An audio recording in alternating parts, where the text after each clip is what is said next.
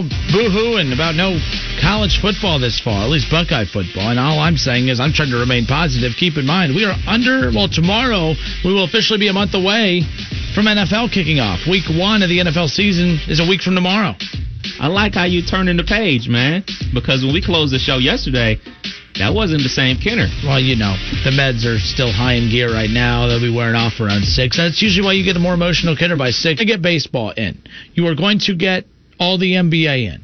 You are going to get all the NHL in. The NHL has tested 7,000 plus players. Uh, again, not 7,000 players. Over 7,000 tests have been conducted amongst the players and staff and personnel no positive test. That's amazing to me. So the NHL's doing it. Uh, you have to do, you know, so the NHL's doing it. The NBA's doing it. Major League Baseball's doing it. By the way, Major League Soccer just crowned their champion last mm-hmm. night. All right. They did it. There is no way, Kev, there is no way that the NFL will be the only pro organization to not figure it out there is just no way, and maybe I shouldn't say there's no way because the Big Ten proved yesterday that, well, with bad leadership, there's always a way, but with no way, or there is no way, in my opinion, that the NFL does not move on. Their ego couldn't handle it. So this isn't a NFL versus college football parallel. You know, they move at the you know parallel. No, they're not moving parallel. The, the NFL is a pro sports organization, and it would be an embarrassment if the NBA, the WNBA, the NHL, Major League Soccer, Major League Baseball, and I'm probably missing one, but all five of those have been able to get it done. And the NFL won't be able to. It's a much different sport. Mm-hmm. A lot more, you know, it's very, very physical. But there is no way that the NFL does not kick off on time and does not finish the season. And for me, the NFL has to kick off on time because what are you delaying it for? Delaying it does nothing. The same problems that are going to exist in you know in the early September are going to exist in mid October, late October, November, December. In fact, it's only going to get worse because then you're going to get a lot of, you're going to be very confused amongst what the symptoms are because it could just be your regular old cold and mm-hmm. flu. You know, you're not going to be able to distinguish when your body is saying, oh, hey, you got the cold, you got the flu. And right away, everyone's mindset is, oh, I got the Rome. You know, mm-hmm. so that's why I'm like the NFL has to kick off on time. Wait, wait, the Rome. I took the A out. I don't know why I did that. You I was on what? a roll. You should copyright the, that. TM. TM that. Rome. I like that. Um, but yeah, so in four five seven nine four six four. Let's go to Ron. Ron, thanks for holding. How are you? The Ron. The Ron. Hey, what's up, man? How are you? How you doing, how you doing K Dog? Good, man. K Dog. Well, I could be K Dog too, technically. This is well, true. El Gordo, maybe. Fair enough. Back to K Dog. I know what you know what that means. But anyway, um, I just wanted to say last night's hockey game. I mean, even if you're not a hockey fan, that game you could not turn it off. I mean, you had it, when they kept extending it, you're like, I got to come back and watch this, man. And it was the most entertaining hockey game man, I've ever seen, man. And you know the. Are, are you a big hockey fan, Ron? And I, am like, are you, do you watch? Are you a regular hockey watcher? Not really, but you know I'm a Tampa Bay fan, so. That's fair. Anyway. I'm not. I'm not a big hockey fan, so I um, I made it a you know a goal last night. Is I'm gonna no pun intended again. I'm gonna watch this entire game. The problem is, and just kept going and going like you said, and I didn't not enjoy myself, but at the same time, I'm like I I, I don't know. It didn't not do anything for me, but it didn't do anything for me either. At the same time, it was a good game. It just wasn't, especially the finish. Obviously, not the finish I wanted. But you're pretty happy about it. Whole, but you watched the whole game. You you tuned in. Yeah, when I got home, I mean, keep in mind, Ron, we go on from three to six, and the fact that that game started when we started our show, and we probably could have done our show three times before that one got done, is unbelievable. uh, no, no, but you're right though. The, look, and I told Kevin this earlier. It was a very entertaining five overtime affair, mainly because when you get to the overtime and every, you know, the next shot wins or the, you know, the next goal wins you're holding your breath every time the puck gets anywhere near the net. So that was a, uh, you know, those five overtimes were fantastic for that reason right there, is because at any point of those five overtimes, the game could have ended, and both teams were just worn out by the end. Yeah, and there was another game that started and ended by the time they pushed it to what this morning at like eleven or something. Was it? Yeah, and uh, but anyway, I wanted to ask you about that. Plus, um, you know, with uh, all the college stuff going on, I mean, the the Big Ten's not going to throw up fifty million to transfer to a different thing, but I bet you got some players. Fields, if he really wants to play, he might want to transfer. You know. That's something we're going to be talking about coming up, but absolutely, I wouldn't hold it against Justin Fields whatsoever. Yesterday, I brought this up about Trevor Lawrence. I think Trevor Lawrence, like if the ACC pulled the plug on their season right now, um, to me, Trevor Lawrence is the number one overall pick, regardless of whether there's a 2020 season or not. He's been around for you know two two years now. He, he's won a national championship. He led his team to back to back national championships, winning one of those. I think he's done enough to prove he's the number one overall pick. I don't think that there's much left for him to accomplish outside of trying to win a Heisman or winning another title. For Justin Fields, I think the NFL knows he's good, but the NFL knows he's good just like they knew Dwayne Haskins was good, but they also had a lot of question marks about Dwayne Haskins, mainly because he only started one full season. That's the same for Justin Fields. I think I, I, I think it would help him if he had a chance to go start elsewhere uh, this fall if he could pull that off. Yeah, and like you know, the Big Twelve said they're going to play so I mean, Oklahoma would be a perfect fit for that guy. I'm telling you. With the way with Lincoln Riley's luck, you know, uh, it, with Lincoln Riley's luck, it would not surprise me whatsoever if somehow that was something that they can end up pulling off. You know, Lincoln Riley gets Baker Mayfield, then he gets Kyler Murray, and then you go out and get last year Jalen Hurts, and then all of a sudden you somehow end up with Justin Fields. Ron, that that would be an interesting little fallout. I don't think it'll happen, but that would be very interesting if it fell that way. Yeah. And, and like you know, I don't know how much time they'd have to prepare, but um yeah, one last thing too. Like I've noticed every game the Astros play, they either get in a fight or they're getting plunked like a couple times. You know. Good.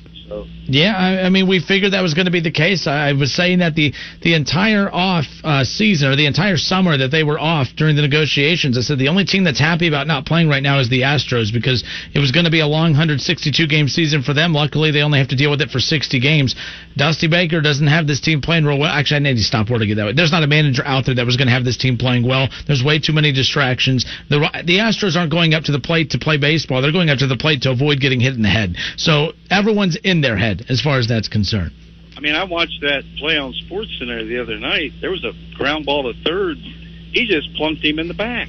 I know it's ugly right now. It's ugly. So. So, all right, that's all I got to say, man. Have a good day, and uh, I just wanted to comment on a few things there. So, talk to you later, buddy. Take care, Ron. Go Browns. All right, I didn't get I didn't let him get his no Browns in, so there you go. Four five seven nine four six four. Yeah, we opened up the show, of course, reacting to last night's five overtime, uh, you know, finish. Uh, not the finish Blue Jackets fans wanted, but five overtimes in the fourth longest NHL playoff game uh, in, in, in in NHL history. Unreal. Uh, and the Blue Jackets just couldn't come away. They lose three two to the Lightning. They'll have game two tomorrow night, uh, or tomorrow afternoon, I should say, right at three o'clock, right when our show starts. Uh, so keep that in mind as far as that goes. Let's go back to the phones. We got Bobby. Bobby, how are you, sir? Thanks for holding. Justin, go Browns! Go Browns! Hey, we're a month away, baby. How you doing, Pittsburgh? I'm good, man. How are you? Not bad, thank you, sir. This this K Dog saying, uh uh-uh, uh, you are Pittsburgh, man. you are Pittsburgh. Period. That's it. I'm still working on a name for you, Justin. I ain't got come up one yet, but I will. I mean, yeah, I have plenty of nicknames, just not all of them are able to be used on the air. So that, keep that in mind. So yeah, your, no, your work's no. cut out for you, man. No, no, no, no, no. This this is going to be a good one. I'll figure it out. So, um, the Ron, uh, as he is, um, the, that hockey game was incredible. It really was. Are I you mean, a big hockey fan? I'm a huge hockey fan. Nice. I'm a I'm a Bruins fan and a Blue Jackets fan. Uh, but uh, I've been a Bruins fan since like the ninth grade. So, but anyway, it was great. That was an awesome game. I mean, if you, he's right. I mean, even if you weren't a hockey fan, if you're not a hockey fan, watch the playoffs. That is the best hockey you're ever going to see. It's a pure sport. Those guys, I mean, those goalies were standing on their head making saves. I mean, it was incredible, unbelievable. No, and then again, how long they were out on the ice too was just unbelievable. As they were continuing to kind of every once in a while they'd put up a graphic, and Seth Jones was, I mean, well over an hour out on the ice alone. I mean, out on the ice for over an hour of playing time. When you count the three periods and the five overtimes, it was unbelievable. Good for him. I would really like to know how he's feeling today, though. And to be honest, three o'clock tomorrow, that's going to come quicker than you think, especially with how tired these guys are going to be. Yeah, they had a couple guys, um, an- analysis guys, and all that was saying. Uh, one one of uh, Jonesy was saying the NHL's got to do something to cut this this back. Uh, overtime's great, but you got to figure it out. Like, um, go down to four guys, or uh, cut the overtime periods down because by the fourth that fourth overtime, those guys were they were out of gas. I mean, they were running on fumes. I don't know how they were even out there skating like they were. Yeah, and especially I don't mind it during a regular regular season, like not regular season, but I don't mind it during a non-COVID impacted season playing that long. Uh, but when you think about the fact that you know baseball again tried to find a way to be able to kind of speed up their extra inning games um, by putting a runner on second. That hockey should have come up with something. I mean, even if you do a shootout or something, just to be able to kind of get a quicker finish to some of these games. I'm not saying no overtime, but man, once you get past two overtimes, they need to come up with something that's a little easier to kind of close out a game because that was uh, that was. I mean, you're playing so quick. The, the, the turnaround is unbelievable, and these guys are coming off of a game of five overtimes. You know, just over 24 hours later. I mean, that's going to be insane. Yeah, because Yeah, that- uh, basketball overtime is different, obviously, because you have baskets trading back and forth, so you get some type of excitement. I mean, I know the goaltenders are blocking shots and everything. That's exciting, but eventually you do want to see some scoring. Like scoring is the fun part of the game. So if you just see defense for basically another game and a half, that can be pretty tedious on somebody that's just being introduced to the game. That's true. That's a good point. That's a good point, Pittsburgh. I'll give you that one. Um, but the the the the entertainment to me is watching those goalies make those saves because when you're under a barrage after barrage after barrage, Tampa Bay did not let up, and and he was making uh, he was making saves uh, that I mean I hadn't seen goalies make in years. I mean like Dominic Hasek and and Patrick Roy. He he was making saves that were just unbelievable and the, they do do overtime in regular season, but when they go to overtime, they only put three men on each side on the ice. Yeah, they should have had that plan, but overall.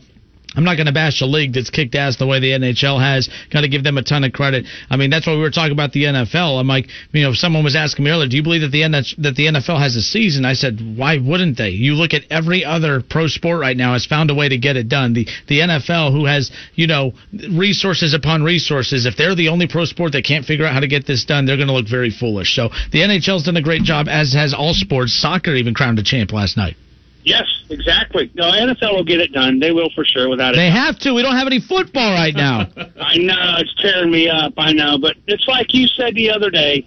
I would rather them just just kill the season and no spring football. Just just go back to and and start over in 2021 than to try to do this spring football stuff. And like you said again, the Big Ten, that commissioner's a he's an idiot. He's just an idiot. But at any rate, guys, thanks for taking my call. Love your show. Pittsburgh, I'll talk to you soon. Take her easy. Peace. Adios, Bobby. All right, good stuff. 457 9464, live on air, live on the stream, and live on Facebook. So you can listen, you can stream, you can watch. Head to Facebook, search The Justin Kinner Show, hang out with us. Justin Kinner, Kev Nash with you here. Let's go back to the phones. Let's go to Ed. Ed, how are you, sir? Hey Justin, how's it going? Hey, it's been a while. Yeah, um, you know it's funny that uh, the the Big Twelve, the ACC, the SEC conferences don't care about being sued, or else they figured out a way maybe uh, to have the kids sign waivers. Uh, but but all you know, the Big Ten's concerned about being sued, and that's why they canceled the season like a week after they put the schedule. out. I don't get that at all. Well, I, I will say this: I, I I I don't agree that those schools don't care about being sued, and here's why.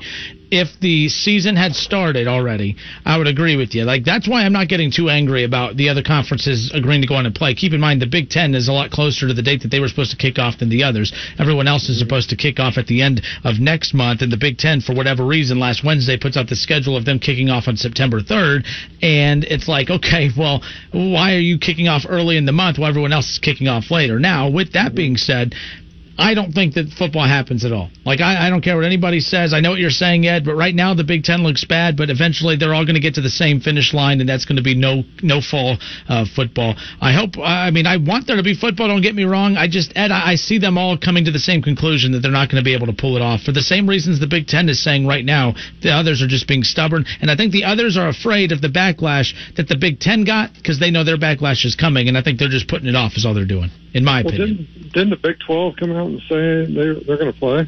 Yeah, but the Big Ten came out and said on Wednesday that they were going to play, and two days later the rumors are circulating that they were going to pull the plug. But they did add, yes, they did say that they were going to play.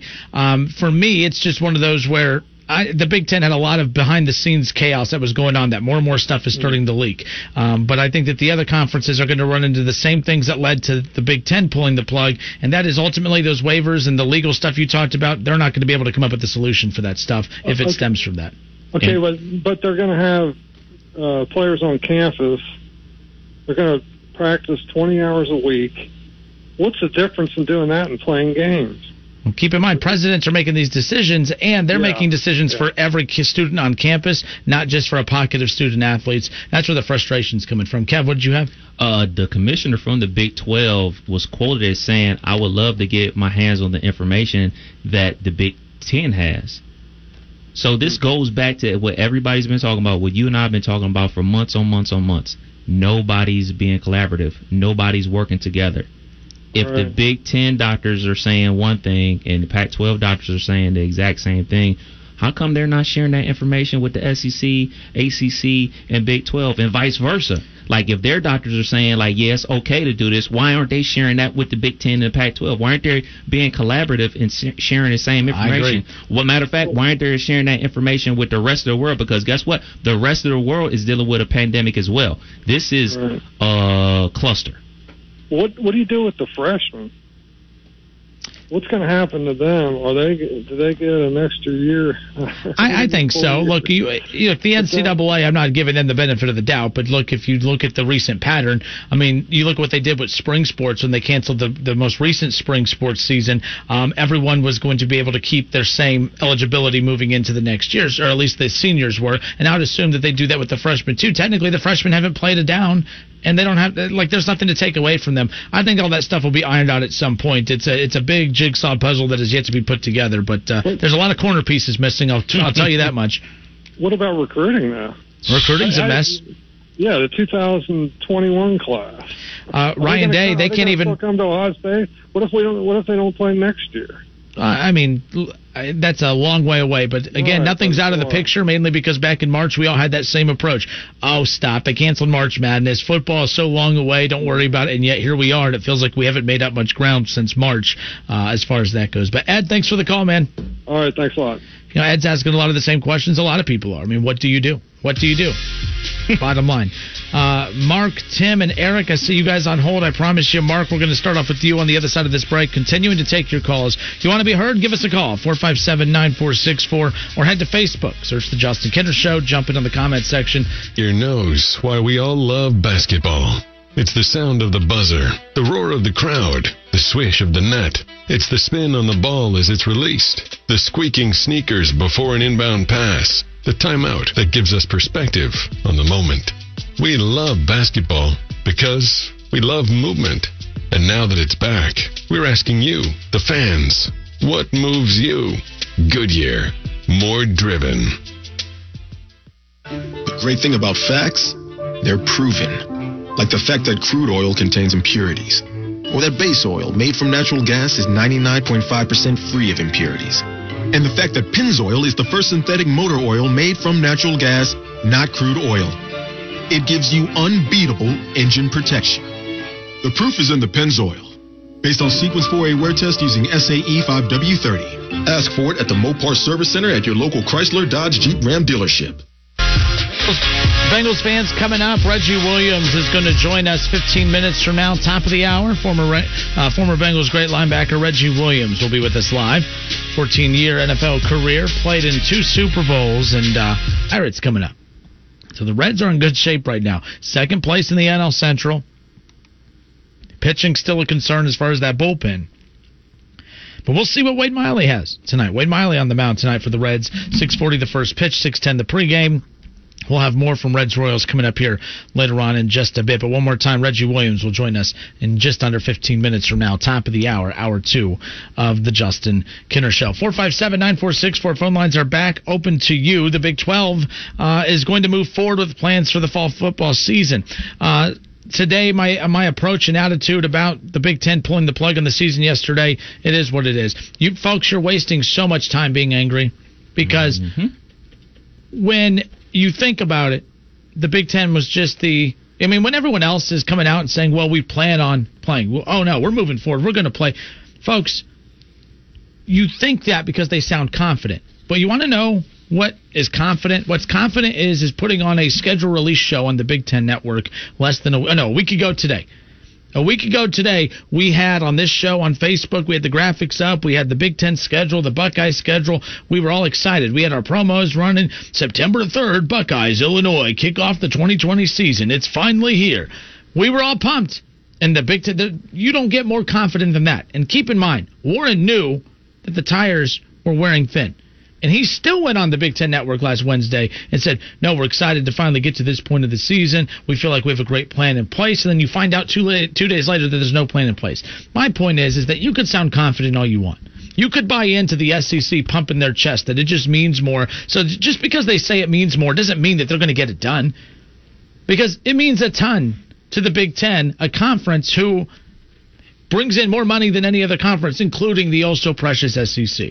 All right. They may have more championship contenders. It may mean more in their eyes. But you know what? You know what? The only thing that matters is in sports and really anything in life is money. And the Big Ten rules that. And they went ahead and pulled the plug on their cash cow. And sure, they look stupid right now. And there's a lot of behind the scenes drama.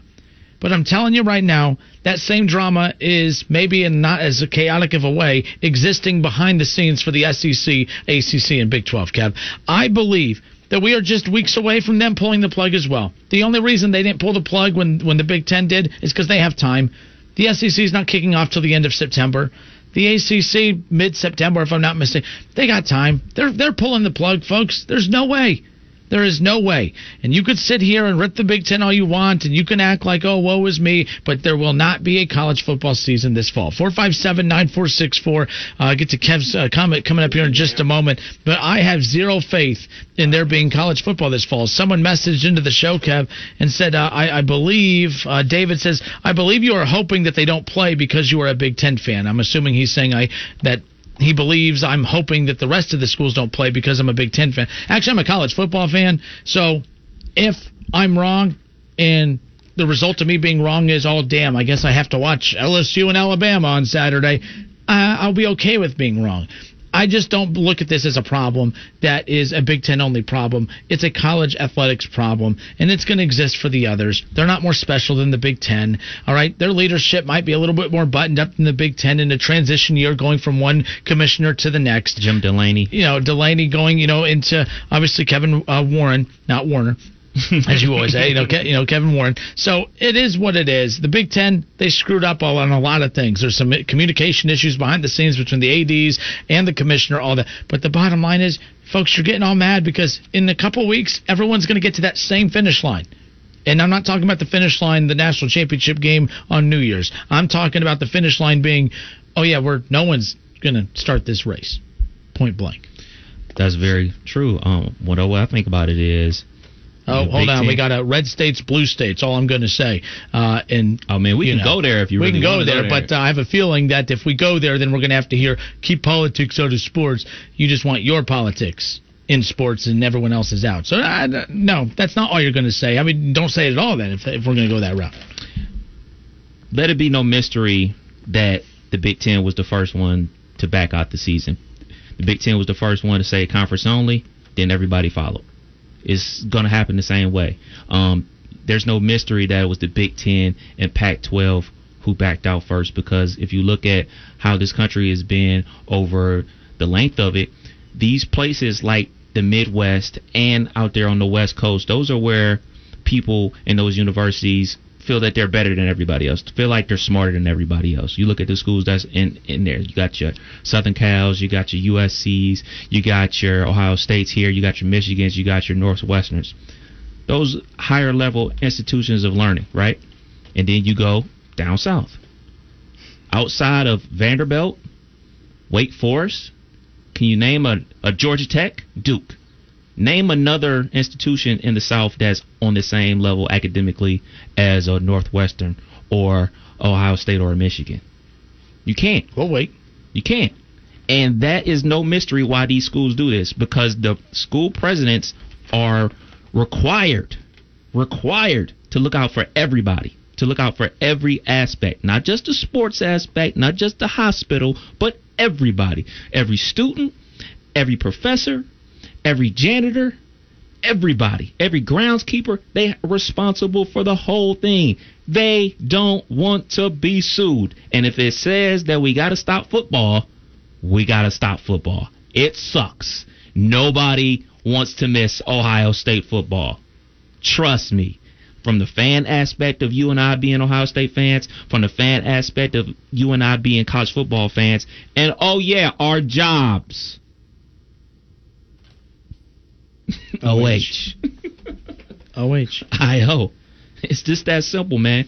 So so people just calling you out or calling me out on Twitter or on social media saying, "Oh, we don't want a season. You guys just want to be right." No, we desperately want to be wrong, but more importantly, we want people to be okay. And the way things looking, people ain't gonna be okay.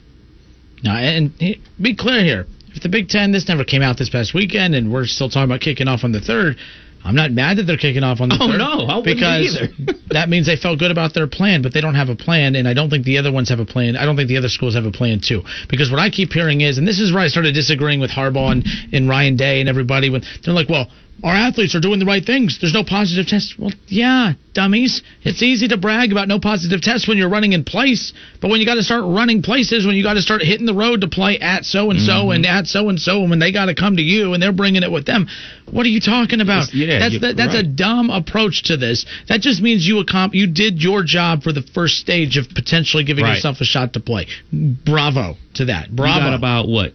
Let's go on the high end. Say 300 student athletes on campus right now. Guess what? You're gonna get an influx of 30,000 people on your campus coming from all Oh, across by the way, country. It was funny though because today's moving day at Ohio State, and they were they're I think who was it? I think it was uh, Austin Ward tweeted out that yeah Ohio State probably didn't think this through because their main Ohio State Twitter account said oh it's moving day with the big smiling face, and you have all these parents moving their kids in wearing their masks, and I'm like yeah. But again, folks, keep in mind Ohio State. You can call it a football institution all you want, but it is a school, okay. And that's what people keep forgetting. We all live in our sports bubble. We Yeah. do because, hey, you know what? We get to talk sports every day. It's great.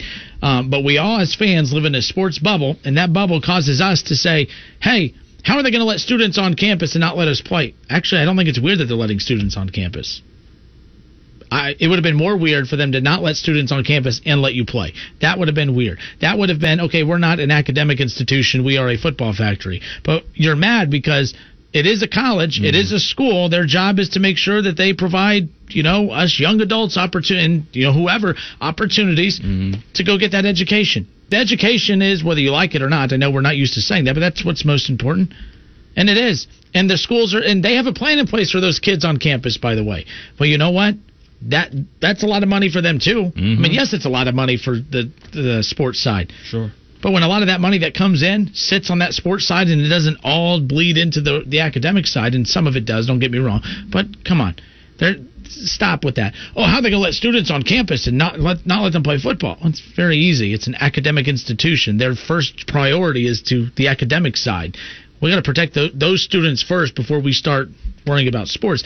And if you're trying to keep all the students on campus safe as much as possible, then you know what? What doesn't make sense is sending your 300 plus student athletes on the road to go play somewhere, catch whatever there, and then bring it back to the campus over here. I don't know. It's a lose lose. It's a lose lose. And I agree with you, Mike. Who does Nebraska think they are?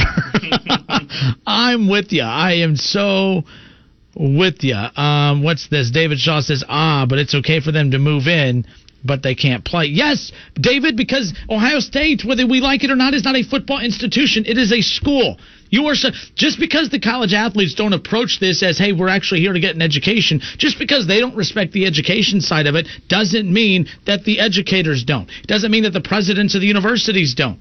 The presidents of the universities care about the academic side. They might have a vested interest in the athletic side, but ultimately it's an academic institution. It's not just a sports pocket over here that the presidents are worried about. They're worried about the entire thing. So, yes. This is what I'm saying is like this is why I'm not, you know, when people say, "Oh, well the, the student athletes they they get a free education." You know why? They want paid more than the free education because to people like me and you that education is very valuable. But to them, it's nothing because they're not there for the education. They're there so they can get to the NBA or NFL or wherever. They don't respect the free tuition that's coming their way. So why should I respect what else they want whenever they have what we normal people like? I don't know. It's a conversation for later. Um, oh, It's so deep. It's deep, man. oh, so now we uh, care about the academic side. Okay, got it. No, you don't, David. That's my point. You don't care about the academic side. We probably don't care about the academic side because of our fandom, but the presidents do, and the presidents are the ones making this decision. The ones that weren't bullied like Ohio State's. Let's be clear, because uh, I don't care. All of a sudden, only two, all but two presidents voted against the uh, against the season, or for the season, I should say. Only two presidents voted for the season, and Ohio State's wasn't one of them. But I guarantee you, Gene Smith and Ryan Day and everyone else that started screaming and hollering, bullied her into, oh no, I want a season. No, you not, you didn't a week ago. Anyways, that's for later. Hey, let's talk something else. How about that? Let's. Uh, when we come back, we're going to talk with former Cincinnati Bengal Reggie Williams. He has a new book out, Resilient by Nature. We'll talk about that. Plus, he has a couple very good stories from behind the scenes of his time with the Bengals, including a story about him having interest in being the Bengals GM. We'll get to that next.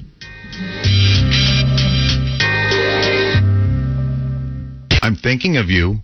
What kinder words could be more meaningful at a time like this? At Furst Florist and Greenhouses, we know everyone is coping the best they can. And when hugs are not possible, a kind word or gesture can bring comfort and a smile. So today, make that phone call or send a heartfelt note to someone you care about. And if you'd like to send a fresh bouquet of flowers, we can help with that. We're Furst Florist and Greenhouses at 1306 Troy Street in Dayton, a local family-owned business since 1905. And we're thinking of you. ESPN Dayton's fan hotline 937-210-9676. Something on your mind? Let us know. Leave a voicemail or All right, hour two. Justin Kinner, Kev Nash with you here on 1410 ESPN Radio. We got Reds baseball tonight. 640 will be the first pitch. 610 the pregame coming up immediately following our show.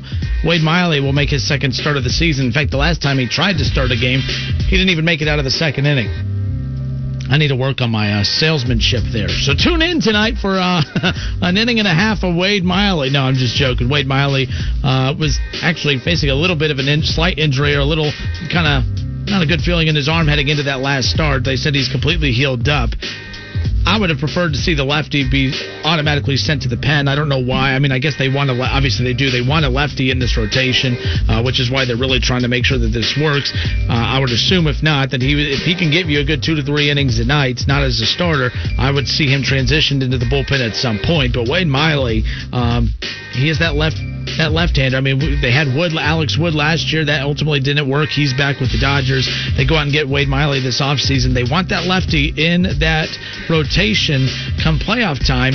Um, but if you can't force a square peg in a round hole, and if he has another bad outing, either tonight or his next one, they really need to think about transitioning him into the bullpen. Have two solid lefties. If you can get a couple innings out of him uh, and Amir Garrett, I mean, having two good lefties like that in that bullpen is a good thing coming out, especially considering you may not have a lefty for that rotation. We'll get into some more Reds talk coming up around the corner, including giving you that Reds lineup.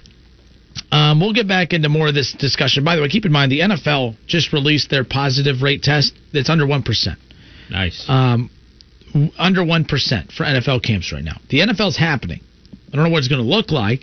I think there's going to be bumps along the way, but it's happening. And by the way, no preseason was genius on the NFL. Do you know why?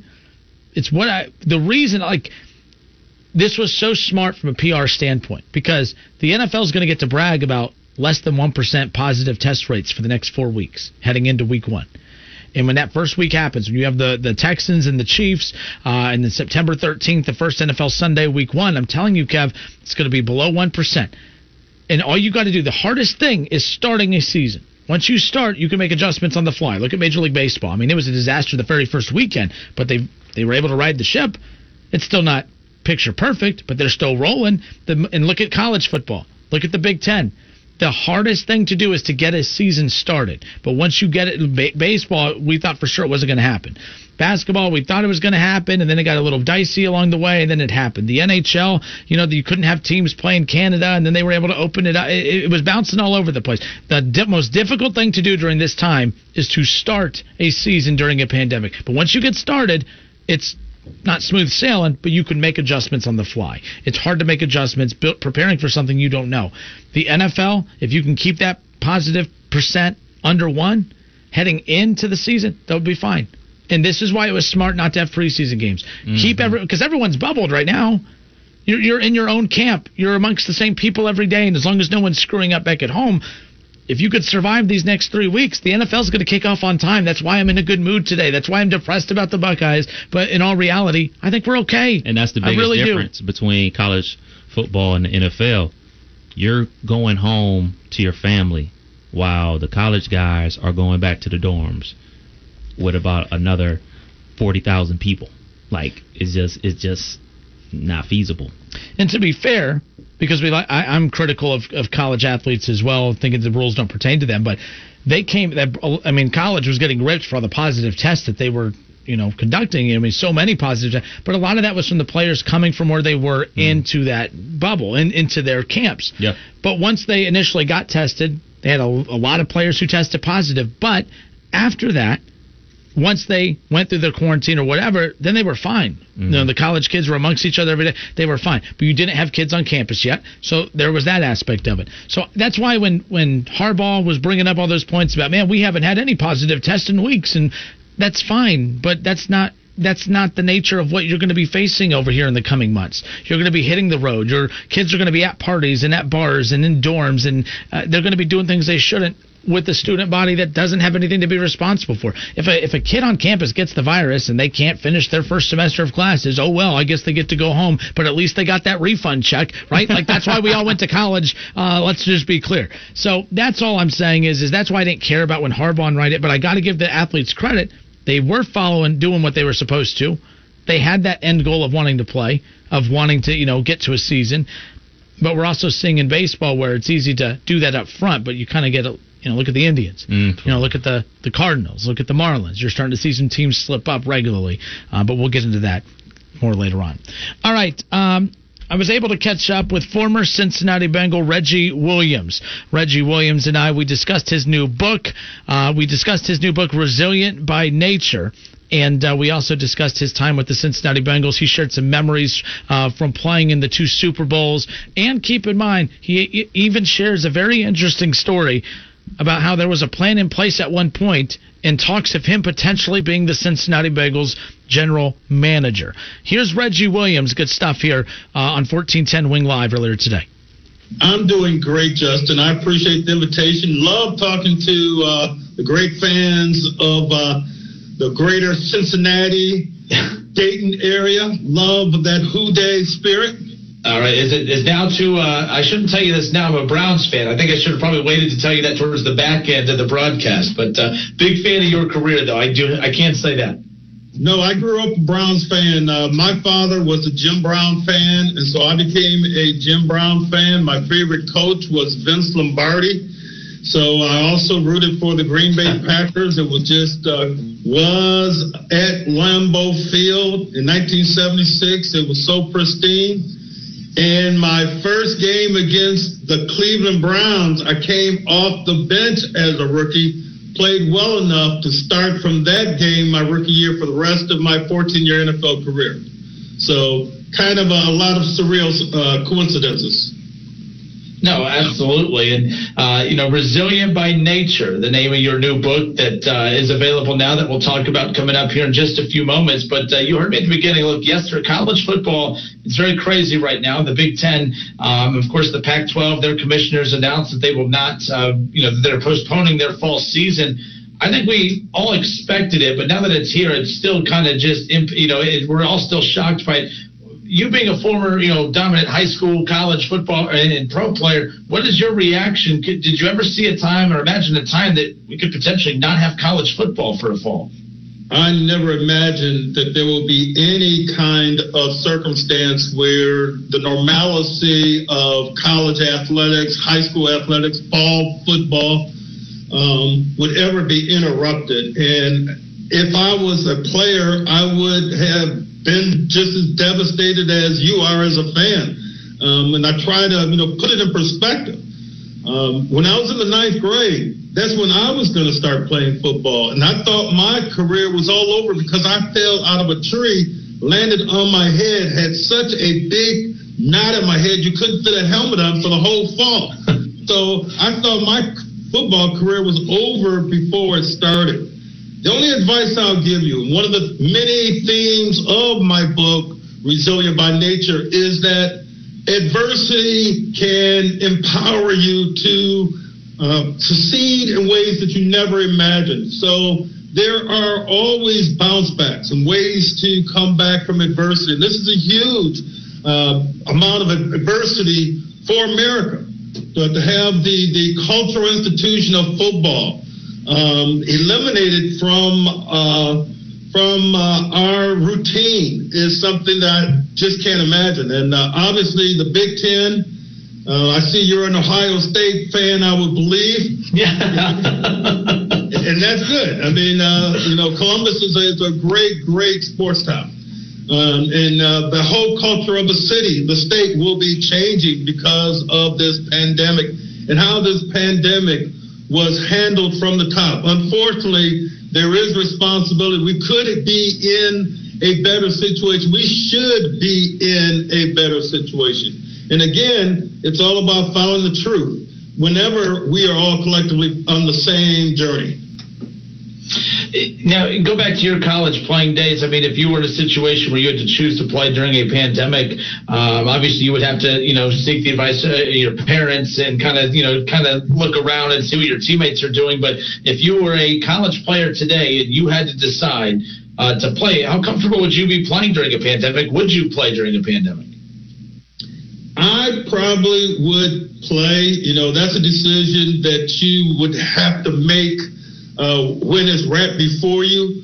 But uh, in, at Dartmouth, where I went in Hanover, New Hampshire, mm-hmm. that's probably a safe, a place, a unique bubble that you would have. Your challenge would be when you had to play away games, you know, in Boston or in um, Connecticut. That, that's where the travel of the games is one of the um, opportunities for the virus to affect uh, the health of, of your team. That's why the bubble that is in effect that allowed uh, Major League Soccer to crown a champion to uh, Portland last night, and how the NBA will be able to crown a champion at ESPN Wide World of Sports, which I do talk about in this book because I was the guy that created Disney's Wide World of Sports when I was hired in 1993 and it opened in 1997. And the vision was for it always to be a place where champions would be crowned.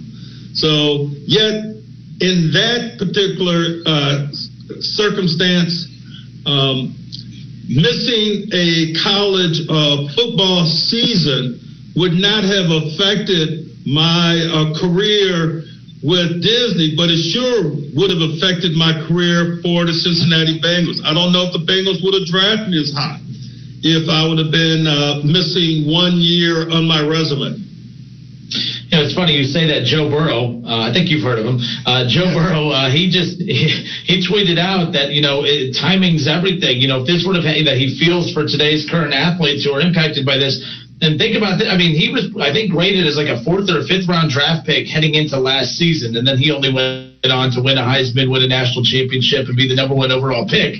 Um, you know, he said he would be looking for a job right now had this happened a year earlier. And you have to feel for all the current student athletes who are experiencing this, but you have to imagine, man, how many Joe Burrows are out there right now that we just don't, we will never get to find out if they were going to have that breakout season. You alluded to it for yourself as well. You may not have been on the Bengals had you not been able to play. That's true. I mean, it's it's amazing how um, real life circumstances are like a, a, domino effect, and they just follow one another. And so, uh, you know, even uh, coming out of uh, high school, um, I was told that I wasn't good enough to play for Michigan, for the Wolverines. Bo Schembechler personally, uh, to my face, said I wasn't good enough, and then I thought I'd never get to the NFL. And I was going to Dartmouth to get the best possible education that I could with, uh, you know, uh, an opportunity to still play football, but, but definitely feeling uh, deflated about what my uh, future prospects were. But, you know, once again, adversity sets the stage for rebound. Uh, one of the things my father always taught me when I was growing up was learn from the mistakes of others because you won't live long enough to make them all yourself. And so there's a lot of mistakes that other people are making or have made that we can learn from. And there's things that mistakes that we ourselves make that we don't want to replicate in our future. Former Bengals great linebacker Reggie Williams with us here on 1410 Wing Live, presented by Arrowhead Tax Service. I want to go back to something you mentioned. Uh, that's a, you have a fascinating story. I mean, everyone's very familiar with your playing days, uh, but your post-playing days, you alluded to it already. The ESPN, uh, where was? The ESPN Wide World of Sports complex, and I looked more into that, and I realized, oh, that's where the NBA bubble is. And you talked about the MLS champion being crowned last night in Portland you had a huge thumbprint in that. I mean, you were the guy that helped put all this together, not just for the bubble right now, but if it wasn't for the work you did in the early 90s with this, the NBA would be playing elsewhere right now. Tell everyone a little bit about the job you did in help building that complex. Well, the idea really was formulated in the first time that I was asked what I would, would do by Michael Eisner at an impromptu lunch at the uh, world headquarters in Anaheim he said we had just bought the Mighty Ducks and we have all this land at Walt Disney World. What would you do if you were going to get in the sports business? And I started thinking of my greatest childhood memories and where I really passionately fell in love with a place for sports was in Flint, Michigan. We had a central stadium called Atwood Stadium. And all of the four high schools would play there and compete against each other every weekend and compete against other schools from across the state. But it was a place that was first class, had one of the first AstroTurf uh, stadiums, uh, fields in the nation, and we felt like we were big time. And uh, it was something special for our parents, or for our fans to, to cheer us on. And my thought was we need a place in the country, one place where everyone can go to compete.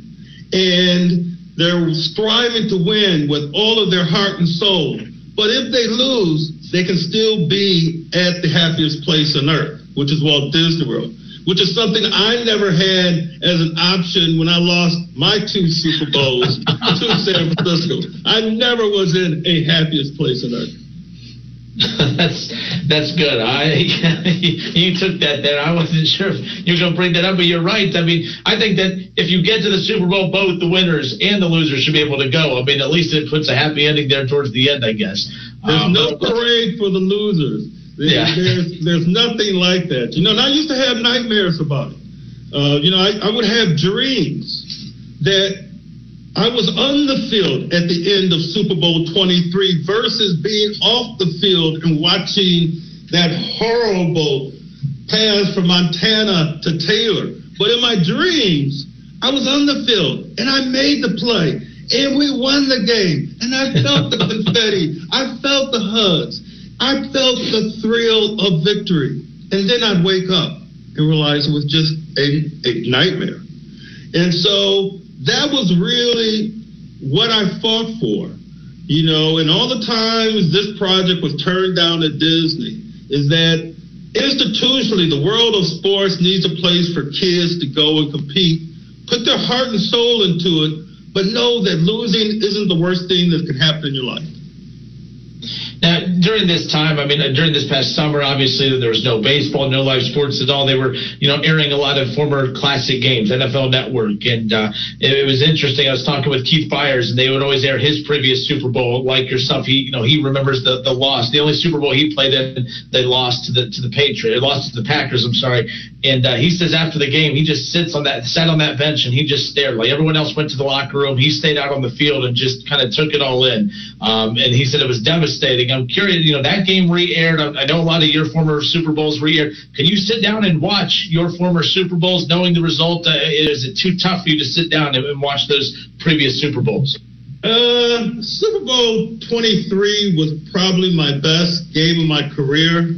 Even though it was my 13th year, uh, I was really fired up about it. I have some great anecdotes in the book about it, uh, about uh, what happened just before the game started.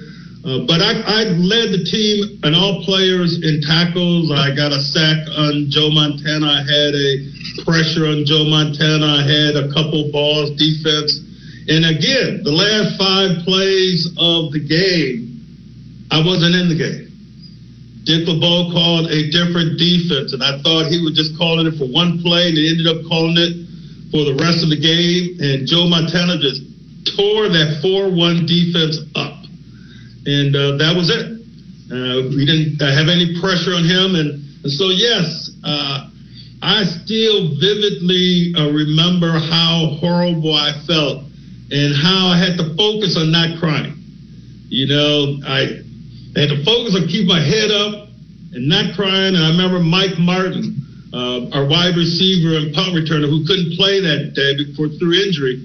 He came over and tried to pick me up um, mentally, but it was just devastating because after losing Super Bowl 16, and that's the one that I'll go back to, that's where we had to play in the coldest game in NFL history the Freezer Bowl and beat the San Diego Chargers in order to win that game. And I remember the day after we lost Super Bowl 16, and we arrived at the airport in northern Kentucky, and we're taking uh, the, the bus back, and we're going on 275, and every single car stopped, and fans got out of their cars and started clapping all the way up 275, wow. down 75, all the way to the stadium. And it was still below zero freezing temperature.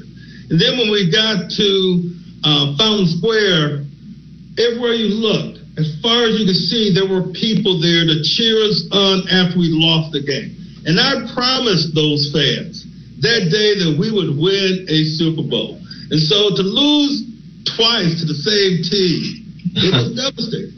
But out of that came ESPN Wide World of Sports. I never would have left Cincinnati if we had won a Super Bowl. But if you're going to leave, you're going to try to do something memorable. And so ESPN Wide World of Sports may be as uh, great a contribution as I have made in the world of sports, and I'm proud of it. I haven't had a chance to, to talk to you since uh, the passing of Ken Riley uh, former yeah. teammate of yours again. And uh, the one thing I love about you former Bengal greats is just how close all of you guys are. Not just were when you were teammates, but you know how close you guys stayed connected after. Uh, just your reaction to that. Uh, again, so many memories playing with him, but uh, very unfortunate you never got the chance to hear his name be inducted into the Hall of Fame. Something we assume is coming at some point. It's just unfortunate, like many people bring up, that it, it takes someone passing before the NFL or before the Hall of Fame wakes up and says, "Oh yeah, we need to get them in there." Very unfortunate. Oh, absolutely. This uh, he was a special friend. He was a special teammate. Um, he is undoubtedly the, the one player that had the most influenced me in, in terms of how to carry yourself with class. Uh, Rattler was always um, a competitor, but I never saw him lose his cool. I never saw him get a unsportsmanlike uh, penalty, unlike me. okay, um, but there is. I write a chapter about Ken Riley deserves to be in the Pro Football Hall of Fame. And I list all the reasons, including the fact that he's still fifth in interceptions. And the style of play was such that he was a devastating uh, open field tackler.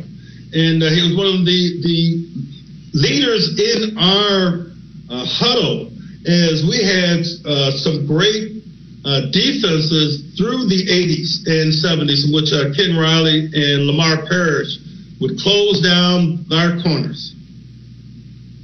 All right, we got Reggie Williams good enough to join us here. Last thing before we close out with the promotion of your book, which I'm glad you've been touching on throughout, uh, and we'll uh, give people information of how they can get that book. Um, but we've talked about the past and your experiences, the great experiences, and some of the sad ones. But uh, there's a lot of optimism for this Bengals team moving forward. It's been quite the offseason. 150 million dollars spent by Mike Brown and company. They, you know, get their franchise quarterback they hope in Joe Burrow it, this seems different. There's been years where there's been excitement, but this just seems different. Maybe not Super Bowl expectations for this coming up season, but it just seems different when you get your quarterback and it feels like okay, we could put this last decade behind us and focus on what's ahead. Joe Burrow is bringing a, a big breath of fresh air to Bengals fans. You could definitely feel it. Well, I'm I'm a big Bengal fan. There's nothing that I would love more than for the Bengals to uh, return to the winning ways, uh, which were the ways that I left the, the franchise in 1989. It's amazing how far off the horse um, the Bengals have fell in terms of uh, your expectations. So I really am enthusiastic about Joe Burrows, but he needs his offensive line. He needs uh, everyone to stay healthy. He needs an impactful defense. He needs a special team that doesn't give the ball away. There are so many things that contribute to the success of a football team. The one thing I do know, and that history has taught us, is that you can make a major rebound from a losing season and find yourself in the Super Bowl. Both of our Super Bowls, the previous season, we had horrible years. One year we were 4 and 11 and then went to the Super Bowl. Before that, we were 6 and 10 and went to the Super Bowl. So the bounce back is something that every team needs, and you hope that, uh, and any player can be that catalyst. You know, everyone's expecting it to be the quarterback, but it could be any single player on that organization, offensive defense, that can be this catalyst that can take this team to the next level. And let's hope it happens this year uh, because we need to be feeling better in the future than we're feeling now. Is a lot of the criticism fair for Mike Brown? You've played for that family. Uh, you go back ways with that family. I'm curious uh, when you hear the criticism, especially you know building up to the draft, and they won two games last year. They've lost a lot over the last five. Uh, I'm, I'm just curious. I love hearing from former Bengals their thoughts on that because some come step up and say, no, I mean all this criticism is not fair. Then others say, well, some of it's you know justified. Where do you fall within that spectrum? Well, I, I know that if um, Mike Brown was holding himself to the same standards that his father would be holding him to, mm-hmm. uh, and that would be championship or bust. And the fact that he hasn't won a championship, uh, the responsibility does, you know, reside with uh, Mike Brown, and uh, he has uh, he's someone that I respect, and um, and we've become friends over the years. But um, uh, when he uh, gave me the heads up about the opportunity to be the general manager of the New York, New Jersey Knights, which is the reason that I resigned from city council and uh, went to New York, uh, was because there was some intimates that uh, maybe this was setting me up to be the general manager for the Cincinnati Bengals. That that was a way for me possibly to come back and get that Super Bowl ring that Cincinnati Bengal fans so deserved.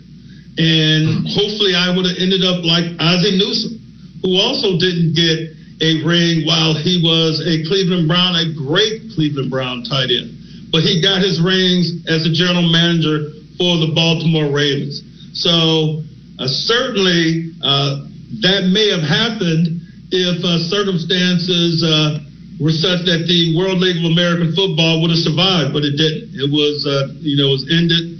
So uh, I ended up at Disney a year later, and uh, and ending up at Disney was a great career move.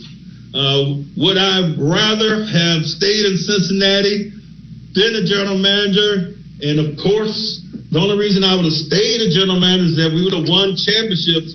Would I preferred that versus, uh, you know, creating this place for all kids to uh, you know, compete in the first class circumstances at the most wonderful, happiest place on earth, I think I'd still take the Super Bowl ring. I hear you. I hear you. Resilient by nature your new book, and I, I, I, cannot wait to get my hands on this. Now, the, the forward is written by Russell Wilson. Uh, a lot of people excited about this book, including myself. Tell everyone. I mean, you dropped some crumbs throughout the, the throughout the interview about this, but what went into to writing this book, the purpose behind it, and again, close it out with how people can get their hands on it. Uh, well, it was a collaboration with uh, USA Today NFL beat writer Jarrett Bell, and uh, Russell Wilson was. Um, was able to write the forward. It's about his father, his father, Harrison B. Wilson, HB Productions, which was my nickname for him, uh, was one of my best friends at Dartmouth College. We were both two sport athletes. He was a great baseball player and football player. I wrestled along with playing football. And uh, he unfortunately uh, passed away, and it's about you know him uh, writing about you know that missed opportunity of sharing uh, the success that he's enjoyed as a Seattle Seahawks quarterback with his family. And so um, this book really just follows uh, me from Flint, Michigan, which is where I was born, and details some of the adversity that I've overcome, including having to go to Michigan School for the Deaf when I was a child, and how from those dire circumstances, with the great family support, I was able to pursue a lot of dreams and withstand a lot of adversity. So for me, it's uh, really surreal to get really a lot of um, publicity about uh, the book before I really anticipated, but primarily because of the unfortunate circumstances of this pandemic. But mm-hmm. if there is a silver lining, and that silver lining is a is a ray of hope for people, sports can be that. And if you created a place where sports is once again uh, providing positive distractions and a reason to root on your team for a championship, then that's uh, that's one way to offset the loss of football this fall in the Big Ten. The Ivy League is not playing. So, and other leagues, I think, will follow if this pandemic is not put in more control from the top down. Man, I keep going back to what you said earlier about uh, playing for Michigan. That would have made uh, all of this just a little bit more interesting for our conversation today. It would have been great. it would have been great. No, you did great things, still doing great things. I can't wait to read this book. Reggie Williams, former Cincinnati Bengals linebacker, Bengals great. Again, played in multiple Super Bowls, 14 year career in the NFL. Uh, great stuff today. Thank you so much for taking time and hanging out with us. And uh, I'm sure we'll be talking soon more once the season gets here. And it will get here. It will get here. Well, thanks, Justin. I appreciate you having me. And obviously, if you're interested in getting an autographed copy of the book, yes. you can you can contact uh, Bookstore One in uh, Sarasota. Uh, their phone number is 941-365-7900. Uh, they'll ship it right to you. You can get them online, all small letters, sarasotabooks.com slash events. And uh, I'll be happy to personalize uh, any autograph book for anyone that is interested in reading Resilient by Nature. All right, well, good stuff. Resilient by nature. We'll have more information on our social media pages throughout the afternoon. Thank you, Reggie, so much. Much appreciated. Thank you, Justin. Hi, Joey Beckett here at Buckeye Ford in some of the works package and the double take tire specials. Call today for your appointment. 937 419 8473 or just like your favorite hometown baseball team, your Enterprise Roofing team is all about protecting home. We've been locally owned and operated since 1926. So, for high quality roofing repair and replacement services, you can. Are you serious? Very serious. The Fresh Prince of Bel Air? A reboot. Yeah, buddy. No, it ain't. Yeah, buddy. It's yeah, no, no Uncle Phil, no deal. Come on, man.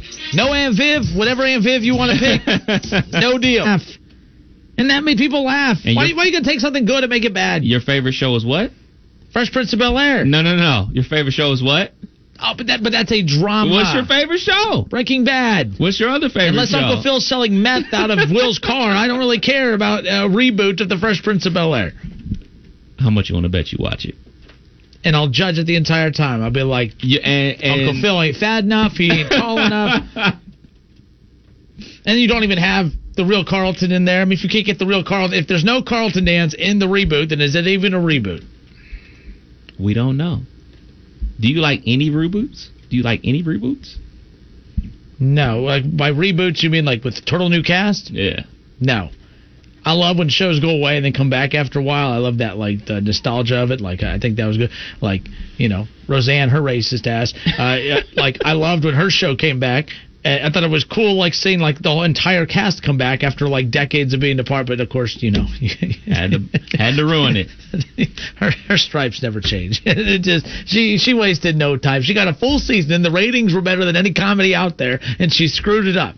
Um, so there's that. What is somebody? I mean, that '70s show can't happen now because touchy feely, whatever his name is, Hyde. Uh, he uh, he gone. Yeah, I saw that. I saw that. Yeah, he's not going to be around anymore. Who would have thought that out of all of them? Okay, Ashton Kutcher's the biggest star from that '70s show, but Donna and it. Uh, who's the most? Who's the biggest star out of that? Kutcher. I mean, I said take him out. I'll take him out. I would Mila say Kunis then. She's um, probably been in. A, she's yeah. had a lead role. Has she had any lead roles? But I mean, she's married to Ashton Kutcher. I think Donna. I would pick Donna after Ashton Kutcher. If you had to rank them as Most know. recognizable. Oh, then it has to be Mila Kunis. Mila then, Kunis. for a lot of reasons. A Stick lot of reasons. oh well. I'm kidding. Four five seven uh, reboot people. Oh, the stick. Yeah, exactly. The- so the Fresh Prince of Bel Air wants to put out a reboot, but if you're going to put out a reboot, I mean, you could at least bring up. I mean, little. You have Nicky. You have little Nicky. I mean, you could. You Dude, could, he's probably like 30 years old You now. could have him getting in a fight out on the playground, and Uncle Will now coming in to save the day. And you got Hilary's dumbass still looking for a husband, and then Jeffrey ends up being the family butler, and then He's Aunt the Viv- only one that looks exactly the same. and he was and Aunt Viv has to move in with Will because Uncle Phil died. You could do it. Oh, and then. Jeffrey remains the butler. Family money. He's trying to make me cry, dude. You on talking about Uncle Phil, man. Yikes. R.I.P. Uncle Phil. And R.I.P. This this idea of a Fresh No, Prince of Bel Air reboot. It could happen, but how many of Will Smith's things have happened? And oof. I always like to do that. I like to look at somebody's uh, movie catalog and see how many movies that were great, how many were terrible. you're not going to hit 100 of 100 though, so I, n- I never hold that against him. But he, I mean, you know, uh, two guys are real close. Denzel and Tom Hanks. They're real close to hitting like.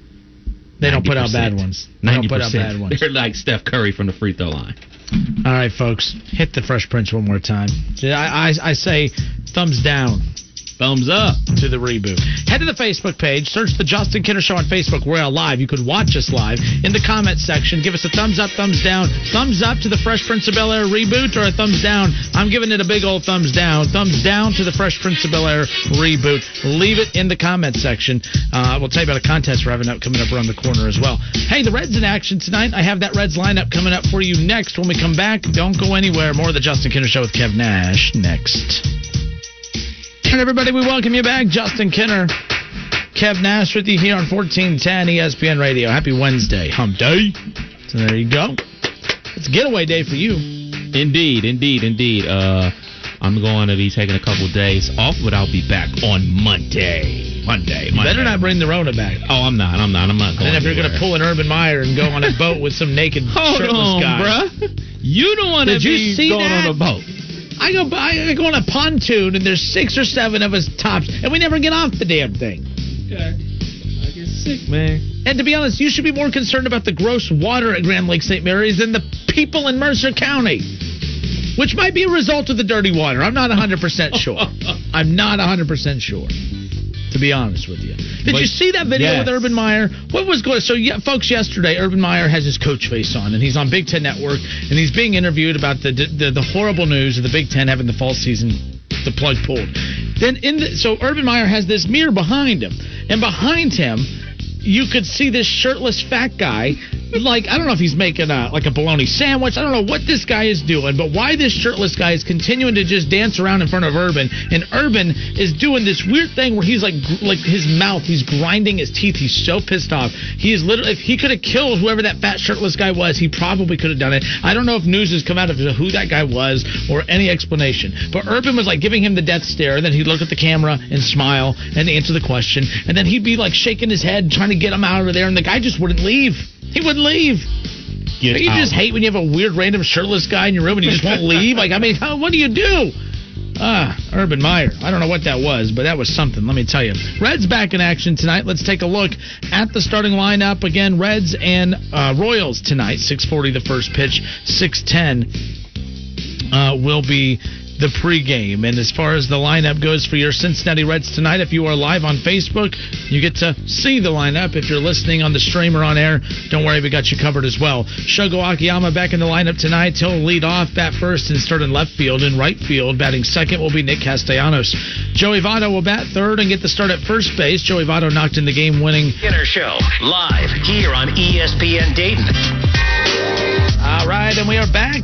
Quick little break, and we're back at it. Hour three. Justin Kinner, Kev Nash with you here on a Wednesday. It's getaway day for our guy Kev Nash over here. Kev Nash runs Dayton. How about that? Let me see. We got to get Oh, that on a okay. T-shirt. We'll give that away. Pittsburgh. K No, hold up. Time out. It's Pittsburgh. K Dog. And Kev Nash runs Dayton. Just gonna keep a laundry list of all those. Kev Nash runs. That can't be a nickname. But I'm just saying. It's a slogan. It's not a nickname. True. We'll figure it out. I mean, like when people call me like the fattest man in the world, it's not like I'm the. That's not my. It's like oh, the fattest man in the world. That's like a slogan. Like oh, the fattest man in the world. And I'm not even close to being the fattest man in the world, but I'll probably be the fattest five five guy in the world. I got a tea time lined up. Uh oh. Six forty five. So we got to get out here pretty soon. I got to go get a hot dog. Got to stretch. Oh goodness. Told you I'm the fattest man in the world. By the way, we're going to be having a contest coming up, giving away the Justin Kinner Show golf balls. How about that? You can't even see it. Oh, there we go. There we go. There we go. The Justin Kinner Show golf balls. For those of you watching live on Facebook, we're going to be doing a live contest here on Facebook Live. Uh, here later this week, giving these away. A sleeve of the Justin Kinner Show golf balls will be giving those away coming up, and uh, I'm taking some with me today to kind of to hit going to 6:45 tea time. So I got to make sure I'm, I'm gonna be stretching during commercial breaks and stuff, Kev. And I got to get you out on the golf course one of these times. you really want to see that? They let me. they let me. I pretend to know what the hell I'm doing, Oh, okay. and they let me come back. Um, speaking of guys pretending that they know what they're doing, let's talk about real quick Kevin Warren in the Big Ten. How about that? That was good. Segway. That was, I mean, Segway champion. How about that? How about that? My phone doesn't recognize my face. What? It's not like I have my mask on, just like everyone else around here. Uh, what? Uh, what? I'm done with that. I'm done. I'm done. Where did that go? I'm not. So, yesterday, Gene Smith broke our hearts. Uh, Austin Ward he tweets out that he just spoke with Gene Smith. Gene Smith said that they are they are 100% not going to look to play games this fall now that the Big Ten has postponed the fall season. Um, the reason that was being even brought up in the first place was mainly because uh, it was mainly because of the fact that uh, where was I going with this? Literally, I'm reading the comments, and my ADD just comes into like it goes off like big time. Now, Gene Smith said, "Hey, the Big Ten postponed the season. We are not going to explore their options as far as joining other conferences or playing an SEC schedule this year, whatnot and whatnot." But here's where remember yesterday I told you when you're Ohio State, you could do whatever you want, Kevin. Mm-hmm. You could do whatever you want. Let's put it this way. Nebraska, for whatever reason, has been thumping their chest. They've just been like, "Yeah, son, I'm a bad man." That's Thinking what Nebraska. 1997 again. yeah, exactly. And and Scott Frost, as he's throwing his weight around, did you guys see what I did at UCF? Did you see all those playoffs we didn't make when I was at UCF? Huh? Did you see those easy cakewalk schedules that I was winning left and right? Did you see that? Did you see those SEC schools that we beat in those bowl games that they didn't care about because they only wanted to play in the college football playoff? Did you see that? That's Nebraska and Scott Frost. You didn't even react to that. That was for you. I'm so You know, I totally disagree with that, but okay. Uh, you're. I mean, eventually you're going to realize that I'm always right, and Like you were yesterday. These, these next, I'm about to prove to you that I'm right. These next two days, I need you to reflect. When you're off the show for the next two days, reflect on WWKD. Okay. What would Kinner do? Not what would Kevin do. What WWKD? What would Kinner do? So. Warren, Kevin Warren, Big Ten commissioner, literally, I mean, has threatened Nebraska. They will be fined like you wouldn't believe. Everything that you said yesterday was going to happen if Ohio State tried to pull this. And and I look, I never denied that that would happen, but I have denied that it would happen to Ohio State. Keep in mind, okay, that Nebraska, Kevin Warren's very adamant. Oh, that's not going to happen. Oh, they will be severely punished. They will kick them out of the league. Which, by the way, if we're going to start the opening up the floodgates of kicking teams out of the Big Ten, can we just consider Nebraska and Rutgers a two for one special, please? I'm begging you, get real football teams in the. Con- and by the way, I wasn't against Nebraska joining. I was actually kind of excited about that. I just hope that Scott Frost or whoever can you know, resurge that program at some point. But so I made it. I thought it was interesting at the for that reason right there, Kev. That are you rushing me? No, I'm oh my goodness, about my computer. Oh, right. Oh, like, come on, get your point. I, everyone else is. So to me, it's very interesting that Kevin Warren is being very aggressive in responding to Nebraska. Now, yesterday, Gene Smith says, "Hey, you know what? We are not going to play this fall. We are going to focus on spring." So typical. It's a microcosm of the entire Big Ten. You think one thing, you think they have it under control, and then someone else says something else, and then it's like, well, what, where's this communication coming from? Mm-hmm. How much communication is Gene Smith and Ryan Day having at this point? Because Ryan Day or Gene Smith yesterday says, oh no, we will not play any games this fall. Our, our sole focus is on spring. But then Ryan Day comes out today and says uh, that they have not ruled out playing a fall season that it's a fluid situation that now he and Gene Smith continue to discuss. I'm telling you right now that Kevin Warren could be using Nebraska as an example of, hey, I'm telling Nebraska, but I'm really speaking to every one of you. Here's what's going to happen if you opt out to leave. The bottom line is, is that Kevin Warren, liked by nobody, Gene right. Smith and Ryan Day, who run the Big Ten, who really run the Big Ten. You want to talk about Kevin Warren, who on paper runs the Big Ten? All right, the paper champion.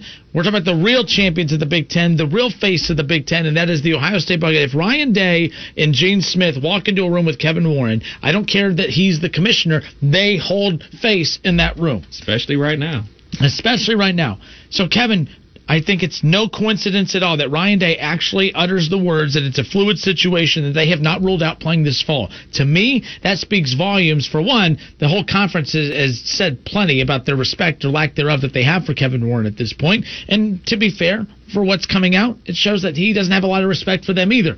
I mean, how do you not talk to your athletic directors for days and weeks on end during this time? I find that very odd, very strange, and I'm not going to give them the benefit of the doubt on something like that. But if you are Ohio State, and you are coming out and making a statement like that. And by the way, Ryan Day is a very intelligent man, very smart, uh, and he's not going to put a quote out there like that for no reason. He came out and said that they have not ruled out playing this fall as a message to the commissioner of the Big Ten. They are willing to take on that fight of you want to find us, you want to you know sue us for go, for going outside of the Big Ten to play games. Do it. I dare you. Who's Ryan's day boss? Gene Smith. Yeah. And last I checked, Kev, he and Gene Smith continue to discuss. But Gene Smith said no. Gene Smith has he said no yesterday. But guess what? He's starting to feel the pressure too. Because by the way, Gene Smith has a habit of this. He disappeared during the Tressel thing. He disappeared during the Urban Meyer thing, and now he's trying to do the cowardly thing again and, and step oh, no, out on this. He was he was front line and center for the whole. Yes, he sat at that table. Yeah, and he took the hit just like Herb did. He no. was suspended too, right? He, President Drake took the hit for holding them accountable. Keep in mind, Gene Smith didn't come up and speak up for anybody. Ohio State is going to look to play this fall. I, I, I mean, uh, I agree. After Gene Smith talked today, he got silent.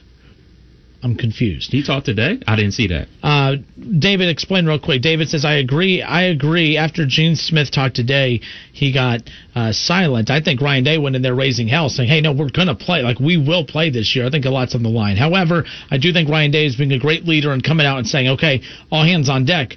We can't sit here and sob and mourn about no fall season if there's no fall season. We got to start preparing for what's going to be going on come January. Like he he so in this press conference today, Ryan Day goes on to say that if there's going to be a spring, it needs to be early January because if you're going to get a full spring uh, spring season in, it needs to you need to have time to get one in, but you also need to have enough recovery time for these athletes. Right. So if you have a January, February, March, can you imagine a, a Big Ten championship game around NCAA March Madness and everything else going on? That would be insane. But keep in mind that if you get a three month season in January, February, March, which by the way, beautiful weather in Columbus during that time, so uh, I wonder how that's going to work out. By the way, um, but then so then you have what of April, May, June, July, and August. You still get a good four or five month off time for football. Now Ryan Day is also going on to request that so for so what I also found interesting about that is for a lot of the early enrollees like TreVeyon Henderson, the top best running back in, in that class, you know, he's been on campus now. they want to make him eligible for that spring season and for the fall season, Right. and it count as one season. You're going to have a shortened spring season, and don't be surprised if they do have a spring and a fall that they have a shortened fall season too, Kev. Like if you do a eight game spring season, you could do an eight game fall season as well, Yeah. and full you know playoffs, bowl games, what have you, come next fall. But I'm flip flopping to your side, what you were talking about yesterday. Cancel spring. No spring. Just chalk it. Just chalk it up, man. Just chalk it up until fall 2021. And hopefully, hopefully the NCAA and all these commissioners from the conferences can have their stuff in order that we can have at least the Power Five, all of the Power Five playing in the fall of 2021. Just chalk the spring. Just just chalk it. Give it up. I think that they should put a stronger fight into playing this fall. If I'm Ohio State, as long as there is college football still on the table, being the SEC, ACC, whatever. Now, again, I'm not saying that if they pull the plug on those seasons, that Ryan Day should be out there trying to advocate for these other teams to go. But as long as, I mean, I, I, I respect his fight because basically, as long as right now on the table, the SEC is planning on playing the Big 12 and the ACC, as long as there's going to be college football kicking off this this fall, sorry, excuse me, Rona, as long as there's going to be football being kicked off this fall, here in a month, Mm-hmm.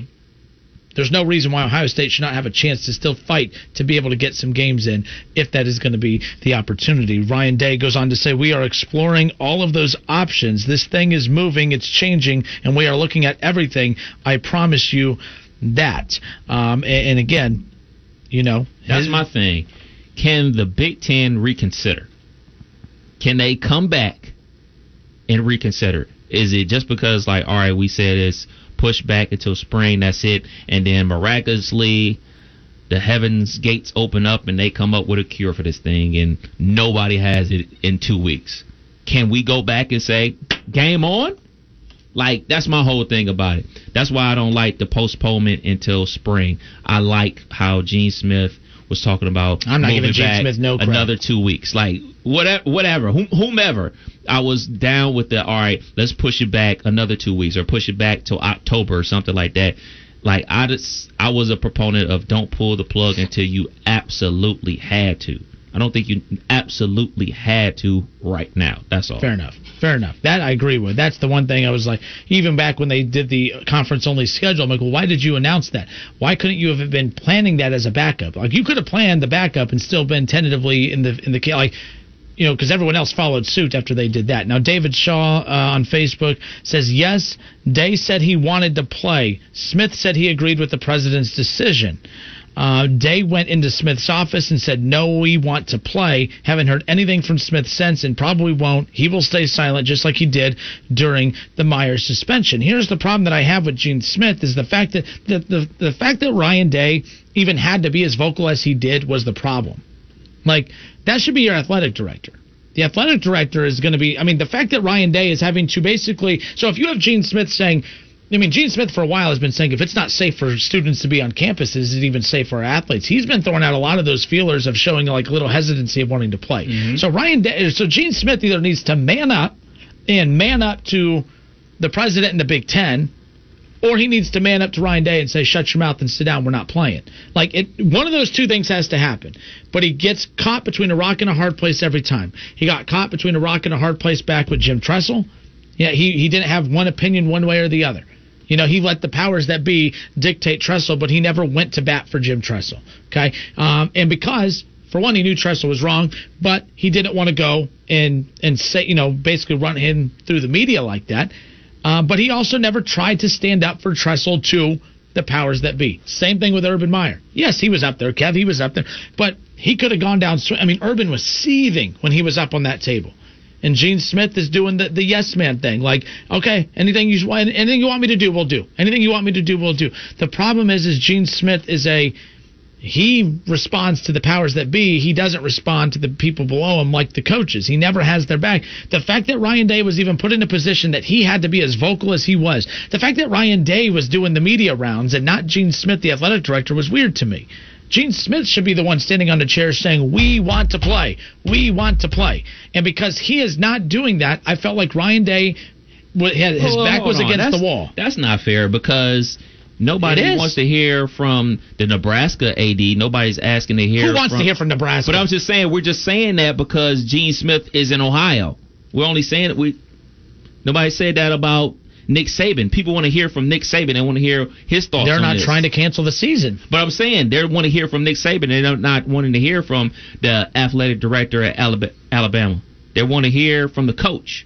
But this isn't The about what we want to hear from. The coach is on TV every Saturday mm-hmm. calling plays. He's the guy that we see. He's the face of the program outside of the players, not the AD. No, listen. The coach, yes, of course, the coach is talking every Saturday because that's his job to talk on that. His job is not to coach on behalf of an entire conference or his school. As far as um, as far as Gene Smith is concerned, Gene Smith didn't have an opinion about nothing. He was in the commercial. Oh, where's your mask? Wear your mask. That was it. That's all you saw from Gene Smith. Ryan, it should never come to Ryan Day to be the one to go across the media rounds and do that. And by the way, no, no one was calling for that. Fans weren't saying Ryan Day needs to go on these TV shows and do this. Ryan Day felt like he was pant like there, it was put up or shut up time. It was one last desperate heave to try to save the season, and that should have been the athletic director of the most powerful university in that conference. That's why when Nebraska's doing all this, you know, chit chatting, I'm like, it's cute, it's adorable, I get it, but please just sit down and, and the adults will take care of it. Well, the problem is, is the adults weren't taking care of it. Ryan Day had to come to the rescue at the very end, and by that point, it was too little, too late. Um, I think I, I, I think Kinner's point is the AD needs to be the louder voice. Yes, thank you, David. I agree. I don't. I disagree because That's his when job. everything when everything is going to hit the fan at Duke with the Zion thing, they're not going to be talking to the AD at Duke. They're going to be talking to Coach K. When everything hit the fan at Syracuse, they weren't talking to the AD at Syracuse. They were talking to Boeheim. And Boeheim wasn't talking. Yes, he was. He then that's on him. That's stupid of him. because they're the face of the program. and by the way- no, when no, no, things, no, no, when no. things But the fan the at Michigan thing. State, it's always the but the coaches. stuff wasn't hitting the fan with Ohio State. This was a conference wide. Like this wasn't an Ohio State issue. It was Ohio State had to be the leader to step up.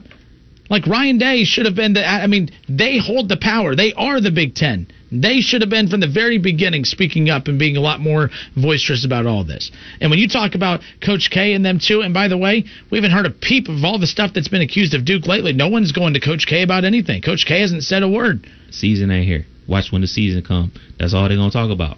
When the when the season's here. By the way, the reason If that there's a by the way, Boeheim can't hide from the media during the season because you have to meet with the the media every day. I mean, like when he uh, hit and the hit and run that he did. I'm sorry. See, see, see, see. Here you go. Did you even see him? Here you go. Here you go. I can't take you nowhere. I can't take you oh my goodness! I mean, it's Grand Theft Auto over there. I mean, just oh man. But the my point is, is that if Boeheim was talking as much as he was, it's because you couldn't hide from the media because you're meeting with media after every single game. Um, Ohio State's smart. They like to do all their screw ups, you know, in the off season. Ryan Day, uh, I'm sorry, Urban Meyer did all his stuff in the off season, you know, Tressel in the off season. But I promise you, if some of this stuff came up in the middle of the season and Ryan Day's having to address the media after every game, then he's having to talk. Then he's being forced to talk. But right now, no one forced Ryan Day to go up there. No one was forcing uh, Gene Smith, but Gene Smith should have been up there, in my opinion. But anyways, Gene right. Smith was on the Big Ten Network. Gene Smith was on the Big Ten Network feed of the, the all the coaches talking about the season. Every coach was at that point. You yeah, he's not a coach. He's an AD. Not there- every AD was on there. They were. Oh, you talk after? Of course, they were all talking after. What are you going to do after? After it's too late. Oh, that, I mean, like, that's like you might as well call him So it's blisters. only because I'm going to call him blisters because he gets there after the work is done. I, I mean, seriously. No, we needed you there before. Before. Anyways, Or people could just wear a mask. no, I'm not doing that again. I'm wearing a mask, but I'm not getting into the mask thing again. How about that? Blue state, red state. Uh oh. State to sports. All right, we'll be back in a moment. More of the Justin Kinner Show with Kev Nash next.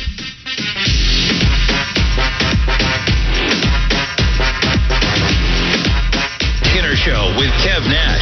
Back to the famous WING studios. Here's Justin Kinner and Kev Nash. All right, everybody, we welcome you back. We got Reds baseball coming up. Uh, pregame starts in about 40 minutes. Uh, 6:10 will be the pregame. 6:40 the first pitch. Just over an hour, the game will start. Reds and Royals. Reds get an extra inning uh, victory last night over the Royals. They got uh, they. I mean, look, it's like we've been saying from the very beginning. We all love that. Uh, runner starts on second and extra innings rule. Only when it benefits you, of course. That's how this goes. By the way, uh, more comments on Facebook. David said it is a blue state, red state thing. Look at who's canceled and look at who's playing. Well, David, no one's playing. No one's playing right now. And uh, let's be fair, it's not a blue or a red thing, it's a green thing. It all comes down to money. And to sit there and say, well, yes, a lot of money will be lost if there's no season. We did the math earlier on this. We were looking at this. A university president is in charge of making decisions for the entire campus. Now, there are probably 40, 50, and I didn't look at the exact amount 40, 50, 60,000 students on campus, right? Let's let's be friendly with the amount of student of those 50,000 students. How many of those do you think are student athletes? We were being friendly and saying maybe 400. We were just being friendly. We were just being nice because that seems like a lot too. Student athletes. So if a president of a university is in charge of making a decision for the entire student body, why would they make a decision to benefit just such a small, tiny percent of those students? Now, you can argue that tiny percent of those students also partake in sporting events that bring in millions of dollars back. But to sit, this is why I can't stand this. Like sports, as much as I love sports and it is my life, it's what I do for a living. We're talking about it every day. Sports actually is not everything. It's not. It's not. It, it is not. It oh. generates millions of dollars for universities. It absolutely does. But you know what else generates millions and millions and millions and millions of dollars for universities? Tuition. You know the kind that we actually have to pay. Not that measly little free stuff that they give to the student athletes, which is just not good enough for them. All right, that, that I mean, that has no value. Apparently, a, a you know an education has no value according to student athletes. Like they want money because that's what value. Well, if you want money, go pro, go play elsewhere. Oh, but we can't because we have the NFL won't let us in for three years after high school. Oh, so it sounds like you really need college then. Okay, got it. But hey, they're taking advantage. You really need it, but yeah, they're taking advantage of you. But that's an argument for later. So if there's 50,000 students paying $20,000 in tuition, we are talking what, Kev? I mean, we're at like $800 million. A lot of commas. So, uh, I mean, look, if 50,000 students, uh, you know, playing whatever, so uh, of that 400, you know, 40,000, so we're talking like 800 million dollars that's coming in. Again, quick math on the fly here, bear with me. So if those students who are paying tuition still bring in money, why would a university president make a decision to keep those 400 or to keep those 50,000 students off campus for the 500 students to partake in sports that year? But think about the economy. The economy will just be ruined. No sports. You want to know what's also ruined if you don't have the other 50,000 students on campus? You think they don't help the economy? You think that when they're skipping class that they're in their dorm studying? No. They're going out to eat. They're going to their Starbucks. They're going out to eat with friends. They're, you know, donating a lot of their dollars to the Beverage Foundation at night. Okay? Like, trust me, the economy, although it will take a hit from no sports, the economy is going to be just fine when you have those 40 to 50,000 students on campus. It'll be fine. Like, the athletics takes a hit, and it's unfortunate for them. But these presidents are making the right decision, folks. Unfortunately for us as sports fans, they are making the right decisions. Those who vote no to the upcoming sports season, it makes sense. Because for them to allow the athletic season to go on, they would have to maybe do a, oh, well, you know, the students, the 40, 50,000 students, you'll just have to learn at home online. Well, then you're going to have to lower tuition. You're going to have a lot of people drop out. Enrollment's going to go down. But you know what? If you say, hey, we're going to let everyone on campus, we're going to charge the regular tuition, and we'll be, you know, you're going to get the, the the the money flowing on campus, you're going to get the businesses around campus continue to, you know, get a lot of money flowed into them. It's fine. Like the university presidents are making the right decision here. They are making a decision that benefits the entire student body and not a tiny percent of student athletes. I love sports, but I'm not going to sit here and pretend that sports is everything. I'm watching grown men and women who are sports media lose their minds on Twitter, literally calling people like every name in the book. Like how stupid these presidents like you really think that these presidents of these universities who are, you know, pretty well educated, A lot of them have doctorate degrees, and others, some of them, as you talked about, Kev, are lawyers. And uh, I mean, it's unbelievable. Trust me, they know what they're doing in this situation. They have a responsibility to the entire university, not just to the couple hundred student athletes on campus, as painful as that sounds. At UD, we're talking what enrollment of what 11, 12,000 is what I'm guessing. So should that pres- should should Spina make a decision that's only going to benefit the 12 men's basketball players? Well, it's not only just the student athletes that benefit; it's also the coaching staff. It's a ton of other people that benefit off of athletics. Um, but you are right; they are not just responsible. I'm not saying there's athletes. no benefit at all. Yeah, I'm just I'm just saying tell- like, like- it's, it's not just the athletes that benefit. It's a whole bunch of people that benefit off of sports. But yes, you are 100 percent correct. It is an institution of higher learning, and the higher learning part of being an Trumps institution is number one on their list, and protecting everybody, including the rest of the student body and employees, is a priority as well. Not just making sure they play sports. So yes. so we're going to get to the point now like we're passionate about football right now but it's going to come to the point where we're going to start hearing about university presidents like Spina. We're going to hear about you know university presidents, uh, you know, for University of Dayton. You're going to have to, you know, what, what side are they going to vote on? You know, are you going to be voting on? Oh, yes, there must be athletics, and he probably will. You know, athletics means everything over here, but it would be the equivalent of at Ohio State, the president saying, "No, I don't vote for sport." But again, Spina, are you are you just worried because you bleed that flyer red? I mean, are you going to make a decision because you want to see the basketball dribble at the you know at the arena, or are you going to protect the entire student body on your campus? What's more important, the entire student body or the 10 men's basketball players that actually generate revenue for your school? I'm just curious, which is going to be more important? Fans are going to say, the sport. Of course, basketball. We need our Flyers basketball. Well, well, if you need the foundation and an opportunity to keep basketball moving forward, you kind of need the money coming in from the regular old loser student body that actually pays to attend that school. So I'm just saying. Or mommy and daddy's money that pays for them to go to that school. My bad. Anyways. I mean, I thought think that whole red state, blue state stuff is just kind of off base. You know, especially living in Ohio, which is basically a swing state. Um, we're shut down, and our governor is technically a Republican, and he's been telling people He's not Republican right. he's been telling people for months to put on a mask. But you go down to Florida, DeSantis, he's open for business. He's open for all types of sports business. I'm going So to they- Florida next month. and then you're going to have to do what? Quarantine. Yeah, don't come around me. I won't because I'll be quarantined. but that's what I'm saying. Like you, you can, people can talk about red state, blue state. Well, you know, DeWine and DeSantis technically are in the same party, but they have two different mindsets about this whole COVID nineteen thing. DeWine wants people to wear masks and make sure everybody's safe. DeSantis is, hey, masks are optional. We're open for business. NBA, come on down here. College football, we're kicking off. We're going to make sure Florida and Florida State play. We're going to make sure Miami plays. We're going to take make sure all the schools play. We're going to make sure we have high school football. We're going to have sports, sports, sports, sports, sports. They're in the same. They're in the same party. So what are you talking about? Red state, blue state? No, it's a safety matter, and the college presidents are doing what they deem is best for the entire student body. No problem with that. Where's the data saying that the players are safer by not playing? David, will you get out of your sports bubble? This is the, the they aren't making decisions about it's too dangerous for the athletes to play as it like they are making a decision for the entire student body. The risk of if we have everyone all the students on campus, okay?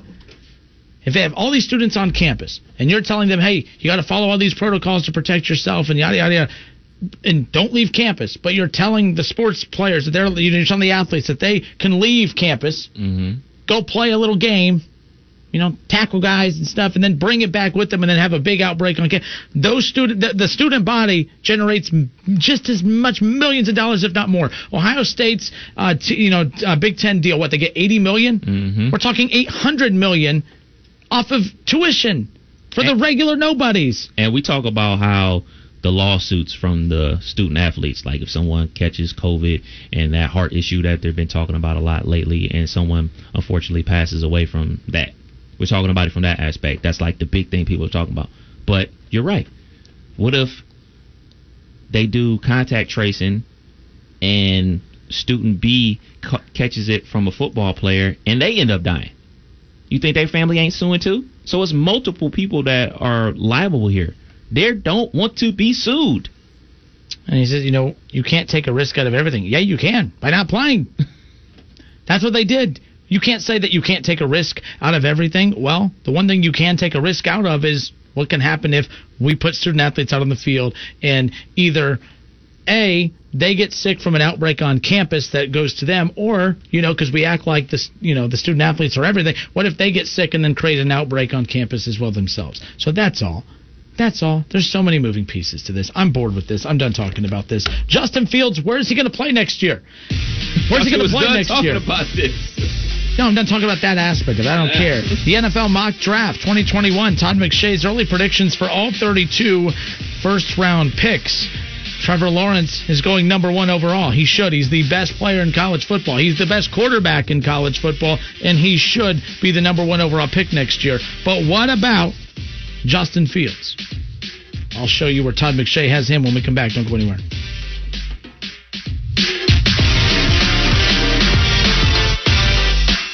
I'm thinking of you. What kinder words could be more meaningful at a time like this? At Furst Florist and Greenhouses, we know everyone is coping the best they can.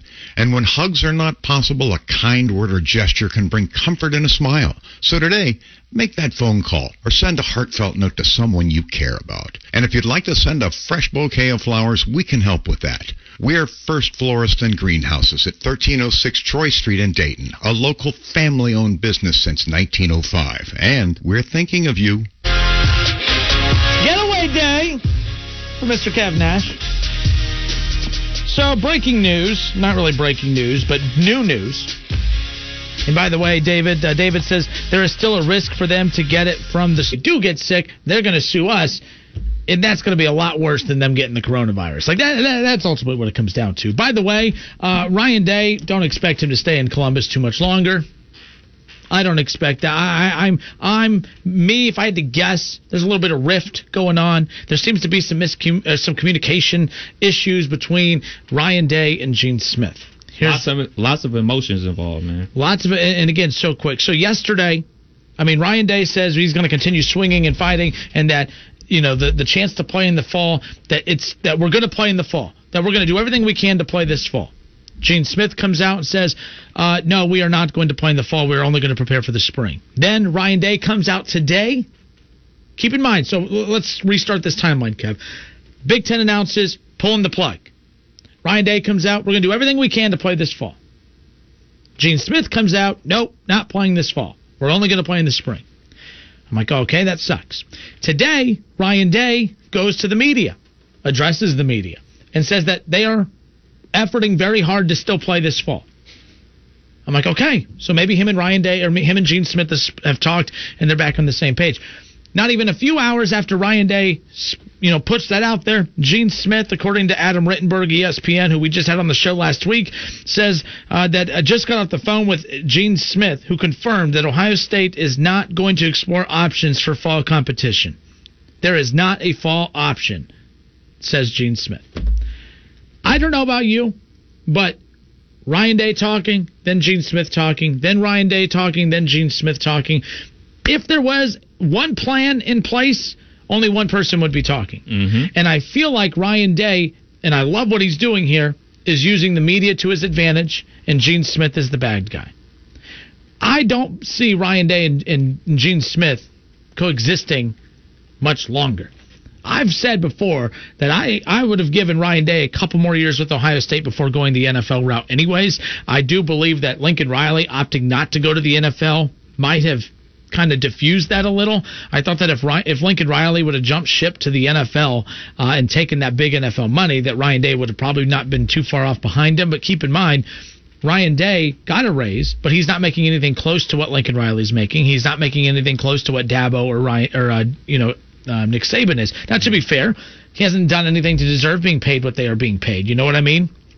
Yeah, and David, I agree. It does seem like he's speaking. I don't know if he he says. Uh, uh, sounds like Day is speaking out of turn. I like what Day is doing. Yeah, I don't know if he's speaking out of. Yeah, I guess speaking out of turn. It just has negative connotation to it. But I believe that he is verbally beefing with his athletic director Mm-hmm. in the media. Yeah, this goes back to everything we've been talking about. Nobody's on the same page, not even in your own university. The ADs aren't on the same page as the presidents, and apparently at Ohio State, the AD and the head coach aren't on the same page. Not a good look. I mean, everything at Nebraska, they're on the same page, from the chancellor to the AD to the head coach to the To the window. to the wall. hey, but No, they're all on the same page. But from everything we're seeing at Ohio State, people aren't on the same page, and that just goes back to everything I've been saying from Jump Street. These ADs, these commissioners from the Power Five, everybody has egos. CYA. And yeah, Cover your ass. and that's what they're doing. You know, Gene is trying to cover his by being in lockstep with the Big Ten as a as a whole, and being in lockstep with the Ohio State University as a whole. Ryan Day, his sole job is to coach football. He's not worried about you know the baseball team, track team, whatever other teams at Ohio State, badminton team. He ain't worried about them. He's worried about the football team and worried about putting on a great show on Saturdays and getting a bunch of dudes to the NFL. So he's pushing the envelope. Yeah, I, I, I, and I don't even know who's right or wrong here. That's the thing. It sounds like I mean I'm beating up on Gene Smith, but Gene Smith there's a, a justified reason to do it. I just don't like how he's handled situations in the past, but that's an argument for later. But this isn't a good thing. Like I said, so the timeline one more time. Big Ten pulls the plug. Ryan Day says the fight's not over. We're going to keep fighting. We're going to do everything we can to play football this fall. That everything's still on the table. Gene Smith about an hour later, nope, not playing this fall. Focused on spring. Today, press conference. Ryan Day. It's a fluid situation. We are continuing to keep everything on deck. We, everything's on the table. We are continuing to look to play this fall. An hour later, Gene Smith. Nope, not playing this fall. That to me, and like I said, you're right about Nebraska. We can make fun of Nebraska, but they're all on the same page. They are mm-hmm. delivering the same message every time. Every time one of those idiots opens their mouth, they're all saying the same thing. You don't have to like what they're saying. I do kind of like what they're saying. They're I like the passion. I like that they're cohesively on the same page as far as that's concerned. That's not at Ohio State. This is a problem.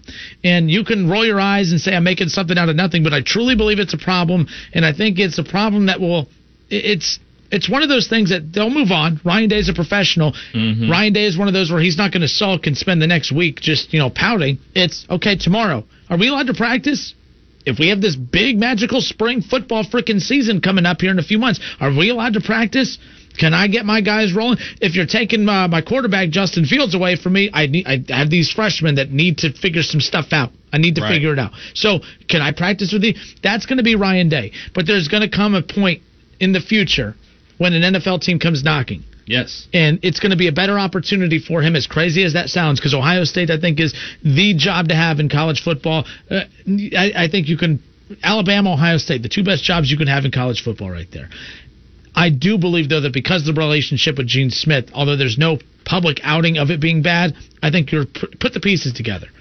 I think you're starting to see a deterioration of relationship between the two. And let's be clear, Ryan Day, I'm not going to give Gene Smith too much credit for Ryan Day. Ryan Day was the only choice. You you weren't going to go anywhere else. Not when Urban Meyer, who was God on that campus, even after all of the negative drama that surrounded Urban Meyer, public perception was in his favor still. Urban Meyer was the victim in all that. So when Urban Meyer was the one coming out saying it has to be Ryan Day, it's Ryan Day, it's Ryan Day. Gene Smith wasn't going to go, and he doesn't like conflict. He hates conflict. It's obvious. I'm not going to give him credit for Ryan Day because Ryan Day was what made sense, anyways. But you know what I'm saying as far as that goes. So I, I don't know. There's just a lot of weird moving parts to this. It's emotional time, man. People aren't on the same page, and people aren't on the same page in this country. People aren't on the same page in this building where we work about the mask stuff. Like so, to expect two different people to be exactly on the same page, walking line step with this college football situation, I think it's far fetched. I think you know it's two people that are bumping heads. People bump heads at their workplace all the time. I think they're bumping heads right now because obviously one wants to. I think both of them really wanted to play, but I think one is worried about the issues of being sued and the student athletes being safe, and they're bumping heads on that. And I mean, normally it's you know the AD and the president. Right now, it's the AD and the head football coach. Yeah, and Gene Smith, I said earlier, kind of like a, a yes man. He doesn't like to stir the boat or stir the pot. Like he doesn't want to rock the boat.